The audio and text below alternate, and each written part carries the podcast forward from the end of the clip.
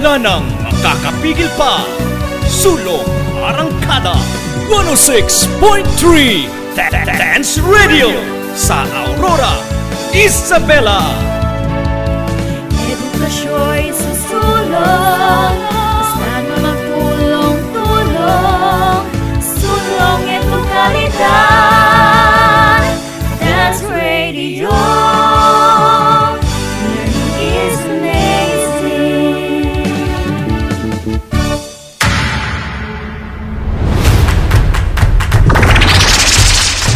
Wika Panitikan, Gramatika at kasaysayan.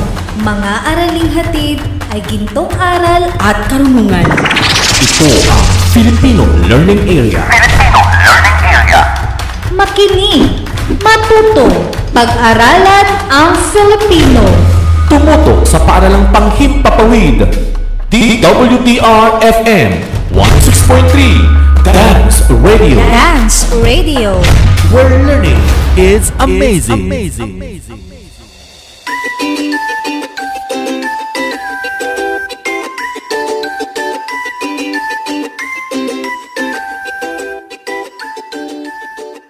Magandang buhay mga kadans. Oras na upang tayo ay matuto. Patuloy pa rin tayong mag-aaral para sa magandang kinabukasan. Kaya halina't makinig, aralin natin ay palawakin. Pagyamanin ang ating isip upang makabuluhang pagkatutoy ating makakamit. Ako ang inyong teacher host, Ma'am Sheila May and Fronda. Kasama rin natin ang ating technical specialist na si Sir Mark Bagamaspad. Sa hamon ng makabagong panahon, pandemya ay hindi hadlang. Edukasyo'y magpapatuloy at walang maiiwan. Samahan natin ang ating guro ngayon sa asignaturang Filipino, si Ma'am Leila T. Ballesteros.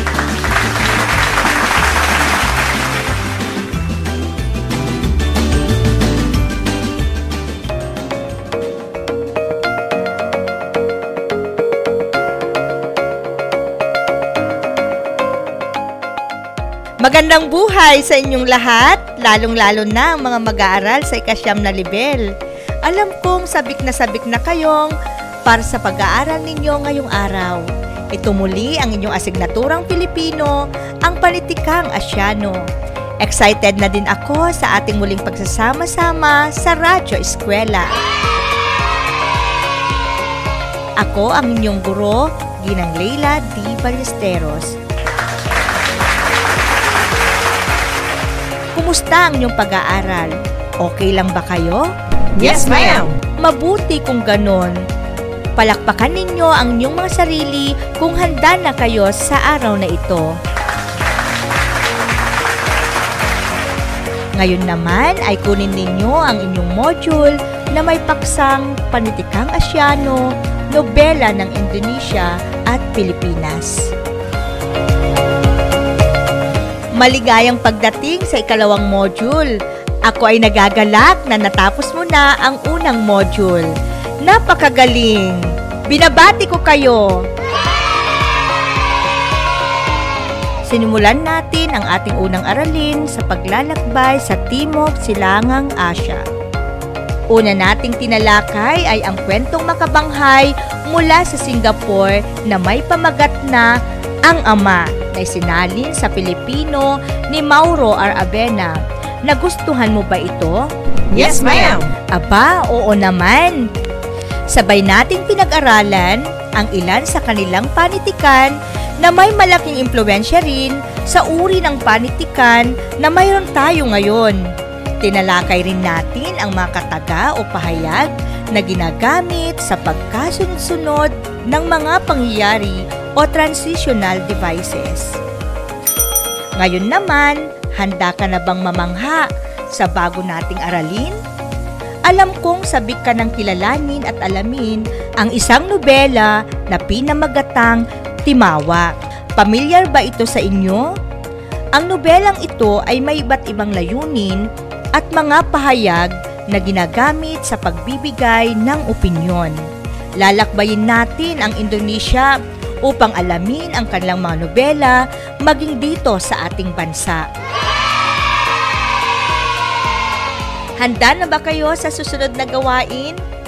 Halina kayo, basahin na natin ang nobelang Timawa, unang kabanata na sinulat ni Agustin Fabian. Tuklasin ninyo kung paano binigyan ng interpretasyon ang mga pahiwatig na ginamit ng may akda at kung paano ipinakikita ang katotohanan, kabutihan at kagandahan ng nobela. Ako ay magbabalik pagkatapos ng isang paalala.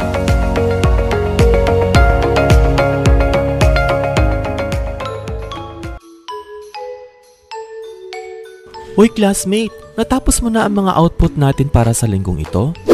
Ay oo, ready na akong magpasa ng mga output ko. Ang galing mo naman, classmate. Ako rin natapos ko na. Ginabayan kaya ako ni nanay sa mga aralin natin sa modules.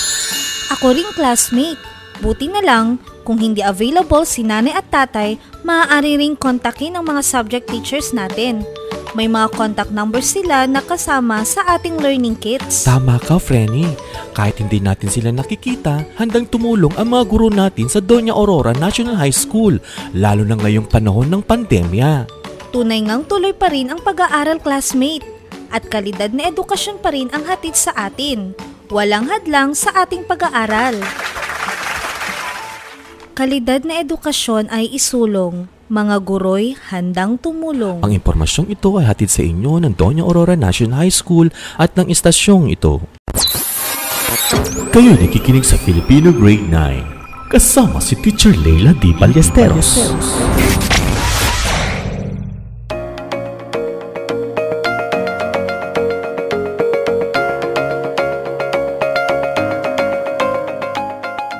Salamat mag-aaral sa matyaga ninyong pagbabasa. Nalaman ninyo ngayon ang tungkol sa isang akda mula sa Indonesia. Isagawa ninyo ang sumusunod na mga gawain na alam kong makatutulong sa inyo. Halina't simulan na natin.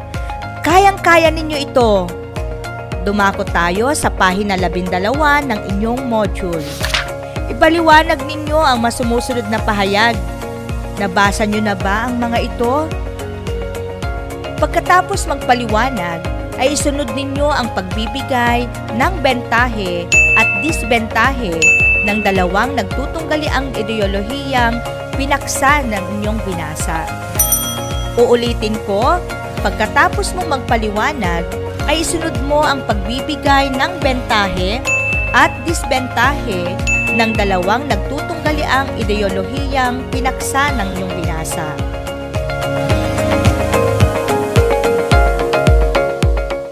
Binabati ko kayo sa inyong pagsagot sa unang gawain. Mahuhusay kayo. Ngayon naman, pagkukwentuhan natin ang tungkol sa pagkilala sa mga pahayag kung ang mga ito ay katotohanan o opinyon. Bahagi na ang pang-araw-araw na buhay, ang pagbibigay ng opinyon sa mga pangyayaring nagaganap o namamalas sa ating paligid. Sa pagbibigay ng opinyon, makabubuti kung tayo ay may sapat na kaalaman sa paksang pinag-uusapan upang masusing mapagtimbang-timbang ang mga bagay at maging katanggap-tanggap ang ating opinyon. Alam ba ninyo ang pagkakaiba ng katotohanan at opinyon? Halina't samahan ako upang basahin ang tungkol dito. Buklatin ang module sa pahina 14. Ang katotohanan ay isang pahayag na nagsasaad ng ideya o pangyayaring napatunayan at tanggap ng lahat na totoo at hindi mapapasubalian kahit sa ibang lugar. Hindi nababago at maaring tiyakin ang pagkamakatotohanan nito sa ibang sanggunian tulad ng mga babasahin at mga taong nakasaksi nito. Ang opinyon naman ay isang pananaw ng isang tao o pangkat na maaring totoo pero pwedeng pasubalian ng iba. Ito rin ay isang paniniwala na mas malakas pa sa impresyon, ngunit mas mahina sa positibong kaalaman na batay sa obserbasyon at eksperimento. Sa madaling salita, ang katotohanan ay mga pahayag na maaring mapatunayan ng mga ebidensya, samantalang ang opinyon ay mga pahayag na batay sa sariling paniniwala lamang. Tandaan, bagamat ito'y isang paniniwala o punto ng sumulat lamang, mainam na ang paghabi ng opinyon ay nakasalig sa kanyang karanasan o mga nabasang prinsipyo o kaisipan. Sa pagpapahayag ng katotohanan at opinyon, maaaring gumamit ng mga sumusunod na pananda. Sa pagbibigay ng katotohanan, ang mapanandang ginagamit gaya ng mga sumusunod, batay sa resulta, pinatutunayan ni mula kay, sangayon sa, tinutukoy ng, mababasa sa, uulitin ko, batay sa resulta, pinatutunayan ni, mula kay, sangayon sa, tinutukoy ng, at ang panghuli, mababasa sa. Nakuha ba ninyo mga mag-aaral? Yes, ma'am. Ito naman ang mapanandang ginagamit sa opinyon. Sa aking palagay, sa tingin ko, sa nakikita ko, sa pakiwari ko, kung ako ang tatanungin, para sa akin, at ang huli, sa ganang akin. Inuulit ko, sa aking palagay, sa tingin ko, sa nakikita ko, sa pakiwari ko, kung ako ang tatanungin, para sa akin, at ang huli, sa ganang akin. Alam nyo bang mayroong dalawang uri ng opinyon? Una, positibong opinyon. Ang mga sumusunod na pananda ay ginagamit sa positibong opinyon tulad ng mga sumusunod. Totoo? Tunay? Talaga? Ganun nga. Mangyari pa at sadya. Pangalawang uri ay negatibong opinyon. Ang mga panandang ginagamit naman ay ang mga sumusunod. Ngunit, subalit, habang, at samantala. Naintindihan nyo na ba ang pagkakaiba ng opinyon at katotohanan? Yes, ma'am. Mahusay! Oops! May isa pang gawain ang inahanda ko para sa inyo. Kayang-kaya ninyo ito. Tingnan ang gawain sa pahina labing anim. Kilalanin ang sumusunod na pahayag kung ito ay opinyon o katotohanan. Isulat ang sagot sa sagutang papel. Bibigyan ko kayo ng sapat na minuto sa gawaing ito. Habang ginagawa ang naturang gawain, ay narito ang isang paalala.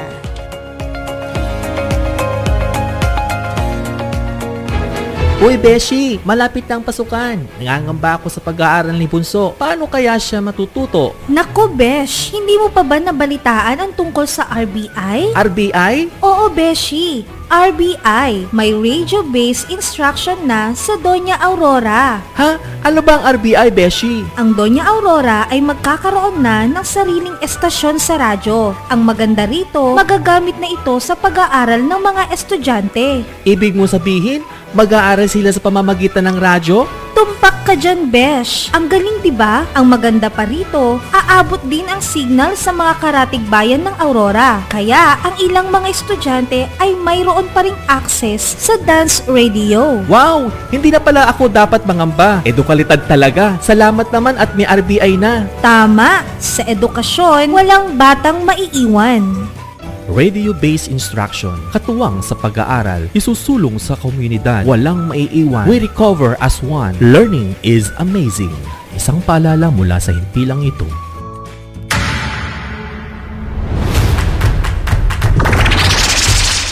Wika, Panitikan, gramatika, At kasaysayan, mga araling hatid ay gintong aral at karunungan.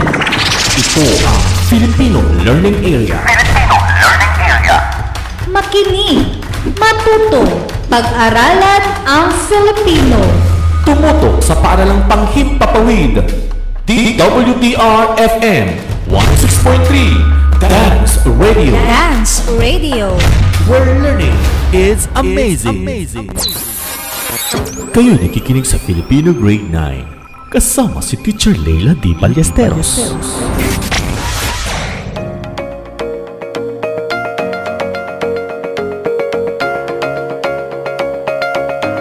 Inaasahan ko na nasagutan ninyo ang gawaing ibinigay ko sa inyo.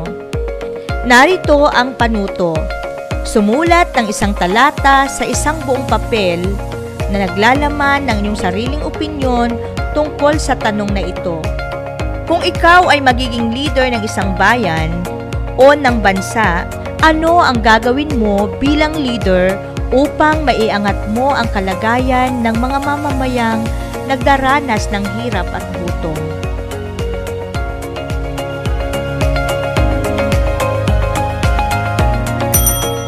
Ngayon mga mag-aral, tayo naman ay dumako sa ikalawang competency na nasusuri ang tunggaliang tao versus sarili sa binasang nobela. Na pinamagatang Timawa, unang kabanata ni Agustin Fabian sa pahina 17. Kaunting tiyaga pa at makakamit mo na ang tiyak na tagumpay ng inyong paglalakbay. Tara! Basahin at unawain ninyo ang kasunod na teksto na pinamagatang Alam mo ba? na nagpapaliwanag tungkol sa tunggalian sa pahina 23. Alam mo ba na ang tunggalian ay isang elemento ng maikling kwento. Tumutukoy ito sa problemang kinakaharap ng pangunahing tauhan. Ito ang humuhubog sa katauhan ng pangunahing tauhan. Mayroon tayong mga uri ng tunggalian. Una, panloob na tunggalian. Tao laban sa sarili. Ito ay isang uri ng tunggalian na panloob dahil sa nangyayari ito sa loob ng tauhan. Sa tunggaliang ito ay kalaban ng pangunahing tauhan ang kanyang sarili. Nakikita o napapansin ito kapag ang pangunahing tauhan ay nahihirapan sa pagdedesisyon. Sa tama ba o mali? Pangalawa, panlabas na tunggalian. Tao laban sa tao. Ito ang pinakaunang halimbawa ng panlabas na tunggalian. Sa tunggalian na ito, ang kalaban ng pangunahing tauhan ay isa pang tauhan. Ito ang klasikong bida laban sa kontrabida na eksena. Tao laban sa kalikasan. Sa tunggalian naman na ito, ang pangunahing tauhan ay naapektuhan ng mga pwersa ng kalikasan. Halimbawa, ang biglaang pagputok ng bulkan na maaring maglagay sa pangunahing tauhan sa panganib. Tao laban sa lipunan. Ang pangunahing tauhan sa tunggalian na ito ay nakikipagbanggaan sa lipunan. Halimbawa nito, ang pagsuway sa mga lituntunin ng lipunan o di kaya ay ang pagtakwil sa kultura ng lipunan. Maliwanag ba ang iba't ibang tunggalian? Maghanda kayo sa mga sumusunod pang gawain. Ibibigay ko ito pagkatapos ng isang paalala.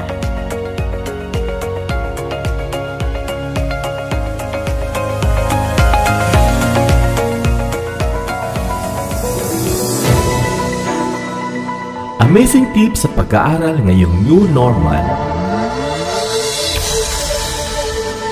Una, Matulog sa tamang oras. Siguraduhin mula 7 hanggang 8 oras ang iyong pagtulog. Sapat na iyan upang gumana ng maayos ang utak upang makapag-isip. Siguradong good day ka, kaibigan. Ikalawa, magtala o gumawa ng sariling schedule. Mahalaga ang time management, kaibigan. Itala ang mga subject na kinakailangan mong pag-aralan sa buong araw. Maglaan ng oras para sa mga ito. Ikatlo, pumili ng lugar sa iyong pag-aaral.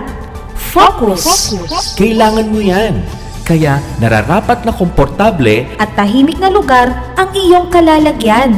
Ah, ah, ah, huwag rin kalilimutang ipahinga ang utak. Find time to relax upang handa ka muling mag-aral kinabukasan. At iyan ang ating amazing tips, kaibigan. Kahit new normal, tuloy pa rin ang pag-aaral. Isang paalala mula sa Filipino Learning Area at ng himpilang ito. Kayo nakikinig sa Filipino Grade 9. Kasama si Teacher Leila D. Ballesteros.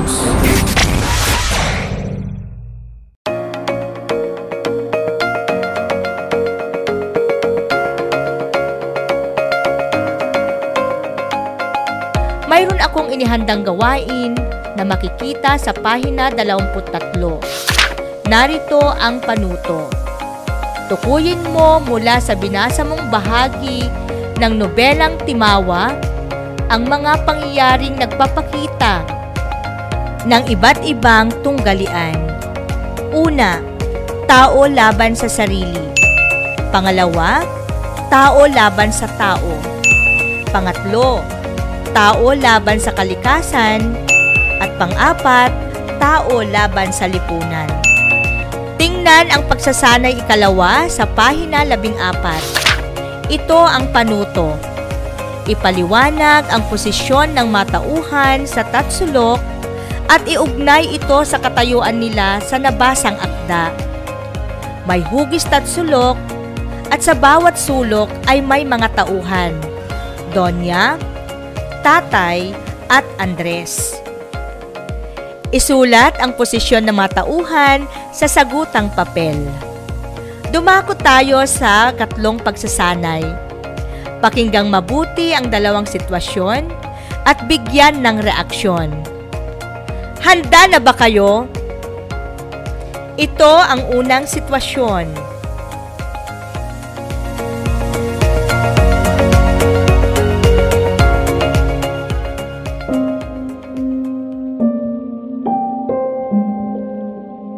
O anak, bakit ka umiiyak? Kasi tatay, tinawag akong timawa ng mga kaklase ko. Bakit nila nasabi sa'yo yan? Ang pangit daw po kasi ng bahay natin. Tapos yung mga damit ko hindi raw po bago. Ganun ba? Dahil lamang ba sa luma ang damit mo at ganito lang ang bahay natin? Kaya ka tinawag na timawa? Opo, itay. Ang pangit daw po kasi ng bahay natin. Tapos yung mga damit ko kupas-kupas na. Punit pa.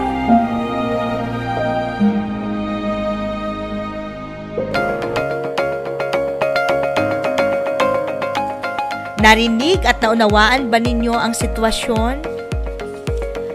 Mainam kung ganon. Narito ang ikalawang sitwasyon. Pakinggan at unawaing mabuti ito. Anak, halika rito. May sasabihin sana ako. Ano po iyon, tatay? Alam mo namang natanggal ang nanay mo sa trabaho at hindi na rin nagkakasya ang kinikita ko sa pagpa-part-time sa trabaho, lalo na ngayong panahon ng pandemya. Ha? Hindi ka na namin kayang pag-aralin sa kolehiyo. Paano na po ang kinabukasan ko? Pasensya ka na anak. Ano na kaya ang gagawin ko? Gustong gusto ko pa man ding makapag-aral sa kolehiyo.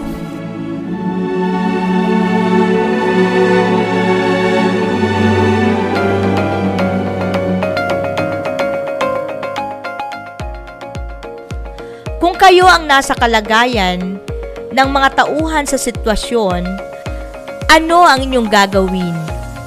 Bilang karagdagang gawain, Panoorin ang paborito ninyong teleserye o pelikula.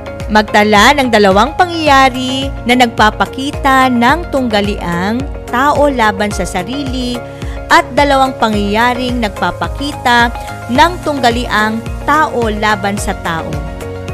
Gawing gabay ang talahanayan sa ibaba sa pahina 27.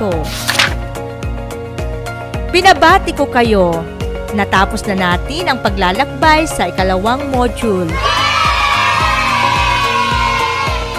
Pinatunayan ninyo ang inyong kasipagan sa ating paglalakbay. Muling tumutok sa ating susunod na aralin sa Filipino 9, ang tula mula sa Pilipinas. Ako ang inyong guro, Ginang Leila Di Ballesteros, nag-iiwan ng isang magandang araw sa inyong lahat. Hanggang sa muli, paalam!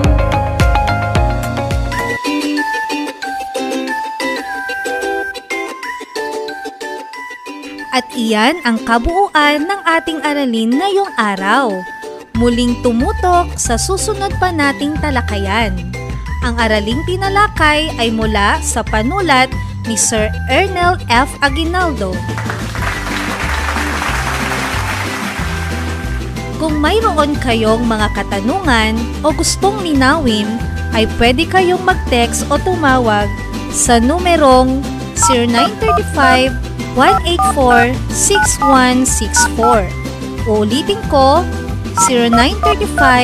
0935-184-6164. Maaari rin na kayo ay mag-email o kaya magmensahe sa Facebook sa account ni Teacher Leila Domingsil Ballesteros. Ako ang inyong nakasama sa araw na ito, si Ma'am Sheila May N. Fronda.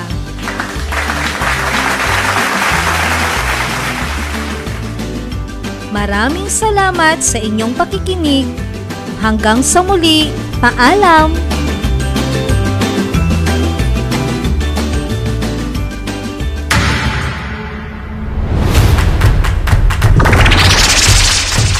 Wika, Pantikan, Gramatika, At kasaysayan, mga araling hatid ay gintong aral at karunungan.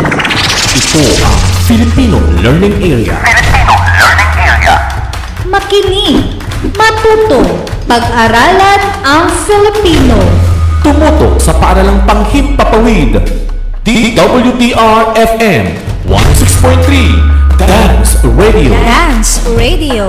Where learning is amazing. Dance Radio Siniparalan sa radyo Atid namin makabago Paraan ang pagtuturo Wala nang makakapigil pa. Sulong Arangkada 106.3 Dance Radio sa Aurora, Isabella. Isabela. Edukasyo'y susulong, basta na magtulong-tulong, sulong ito kalidad, Dance Radio.